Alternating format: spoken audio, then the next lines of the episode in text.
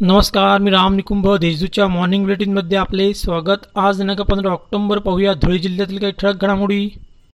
जिल्ह्यात पोलिसांनी वेगवेगळ्या कारवाई करत दोन जणांना गावठी कट्ट्यासह पकडले. त्यात धुळे तालुक्यातील नवलनगर येथे तालुका पोलिसांनी तरुणाला गावठी कट्ट्यासह ताब्यात घेतली. या प्रकरणी त्याच्यासह त्याला गावठी कट्टा देणाऱ्या शिंदखेडा येथील एकावर गुन्हा दाखल करण्यात आला आहे. तर स्थानिक गुन्हे शाखेच्या पथकाने नगोबार येथे गावठी कट्टा विक्री करण्यासाठी आलेल्या शिंगा तरुणाला पकडले. त्याच्याविरुद्ध पश्चिम देपूर पोलिसात गुन्हा दाखल झाला आहे. शिरपूर तालुक्यातील लाकड्या हनुमान येथे एका घराच्या मागे झोपडीत सुरू असलेला बनावट दारूचा कारखाना शिरपूर तालुका पोलिसांनी उद्ध्वस्त केला. या ठिकाणाहून तब्बल तीन लाखाचा मुद्देमाल जप्त करण्यात आला आहे. या प्रकरणी एकावर गुन्हा दाखल झाला आहे. साक्री तालुक्यातील टेंबे येथे ऊसतोड मजुरीचे दिलेले पैसे परत मागितल्याच्या कारणावरून एकाचा खून केल्याची घटना घडली आहे. या प्रकरणी दोघांवर निजामपूर पोलिसात गुन्हा दाखल झाला आहे.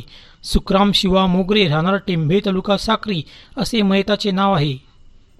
दोंडाईच्या येथे मुख्यालय असलेल्या हस्ती बँकेच्या एकवीस शाखेतील कायमस्वरूपी सेवेत असलेल्या सुमारे दोनशे पन्नास अधिकारी व कर्मचाऱ्यांना वीस टक्के बोनस देण्यात आला आहे.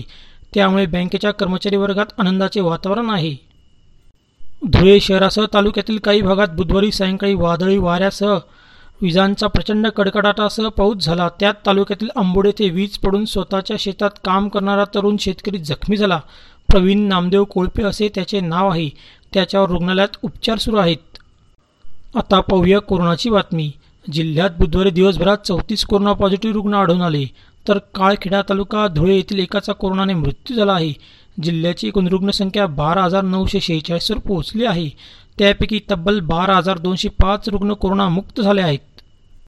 अशा होत्या आजच्या ठळक घडामोडी. सविस्तर बातम्यांसाठी वाचत राहा दैनिक देशदूत व ताज्या बातम्यांसाठी भेट dot W W W dot Deshdoot dot com या संकेतस्थळाला. धन्यवाद.